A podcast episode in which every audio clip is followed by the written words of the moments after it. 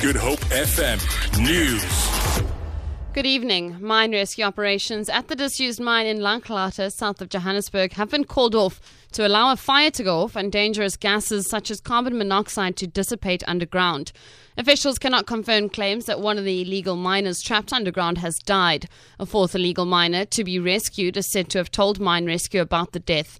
Four illegal miners have been rescued so far. Johannesburg Emergency Services spokesperson Synock Matobako explains. The mine rescue team, they have rescued one illegal miner who has actually confirmed that there are four miners that are still trapped inside and then there's one confirmed dead.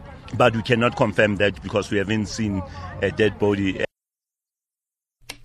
A pedestrian has been killed after he was hit by a bakkie on the R317 outside Worcester in the Boland. ER24 spokesperson Russell Meiring says when paramedics arrived on the scene, the man, who was believed to be in his 50s, had already succumbed to his injuries. His, his death brings to four the number of people killed on the Western Cape roads this weekend. Meiring says the cause of the incident is being investigated.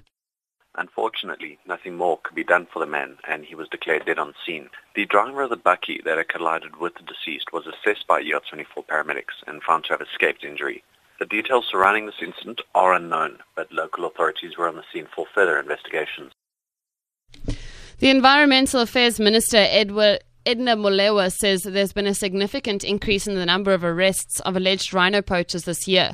She says combined efforts of her department and the conservation agencies, with the support of international partners and donors, are beginning to make a dent in rhino poaching numbers. Rhino poaching was declared a national priority crime in 2014.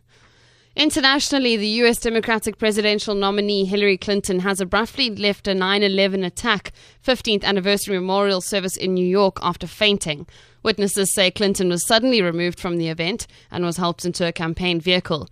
Clinton and her presidential rival, Donald Trump, earlier today suspended their election campaigns to attend the memorial service. The incident has re ignited concerns over Clinton's health in the midst of a raucous presidential election season. Sharon Bryce Pierce reports. Nick Merrill just releasing a statement from the Hillary Clinton campaign. Said, let me read it to you. Secretary Clinton attended the September 11th commemoration ceremony for just an hour and 30 minutes this morning to pay her respects and greet some of the families of the fallen.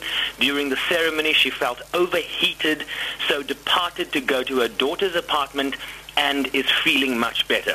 So that's good news if, if we can confirm that from her campaign. For Good Hope FM News, I'm Vicky McCullum.